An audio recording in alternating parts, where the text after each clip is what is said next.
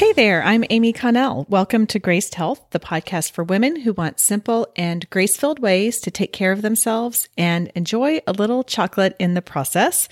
I'm a certified personal trainer and nutrition coach who wants you to know your eating, movement, and body don't have to be perfect. You just need to be able to do what you are called to do we are in an Ask the Trainer episode where I answer questions you may have about your eating, movement, or how they work together in about five minutes.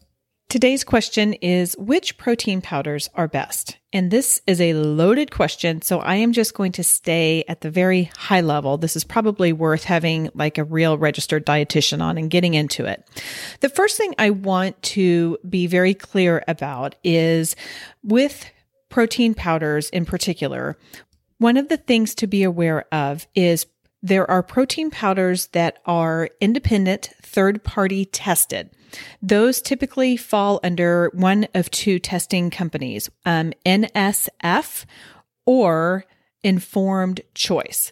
Oftentimes, if you have an athlete who has um, testing like in NCAA testing or uh, professional athletes or something like that, they really need to be taking those NSF or informed or yeah, informed choice for sport uh, supplements or that are approved by those because that way they are ensured that they don't have any ingredients in there that they are not supposed to have because they are drug tested and they need to make sure that they are clean. So just be aware of that if you are, uh, and that's typically a, a really good baseline to look for as well. You can um, i put the links in the show notes but you can just do a quick search and see if the ones that you like are actually listed on there because then you know that they have been third party tested they are safe and you can proceed with a pretty high degree of confidence.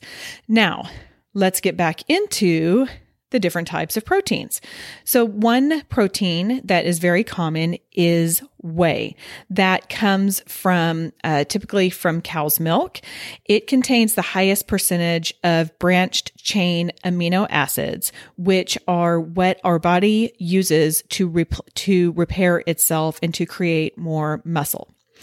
There are also protein powders that are rice protein. Some are pea protein. Some are plant proteins that have a combination of that. They can be equal to whey in increasing strength and muscle, but they need to make sure that they have all of the nine essential amino acids. And I'll just be honest, it's kind of hard to tell if they do or not. I think if you get a combination of, um, particularly one, if you have a combination of rice and pea, then you are, um, going to have a higher chance of having all of the uh, BCAAs, all of the amino acids. Casein is another protein that you can look in. That's C A S E I N, and that is a derivative of cow's milk as well. That is absorbed pretty slowly or more slowly than whey. And so some athletes will take it before bed to counter protein breakdown in their muscles. There's also soy protein that is um, that is a complete protein. There are some studies, some differing things about it. I say, you know, if you like it, have it. It has been promoted as a heart healthy option. Um, but the evidence for this claim is inconsistent and been called into question by the FDA.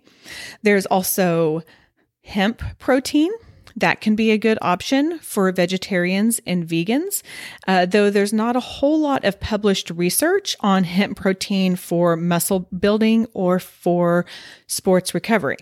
So there's a whole lot of different proteins out there. And now you're probably thinking, well, which protein powders are best? And you're thinking that because that's the title of this episode.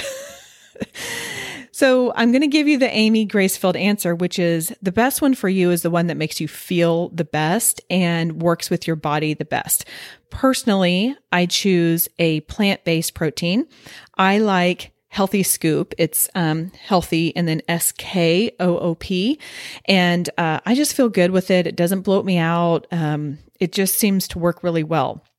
Now, it is not NSF certified. It is not informed choice for sport certified. So I don't feel like I can like say, yes, go get that one.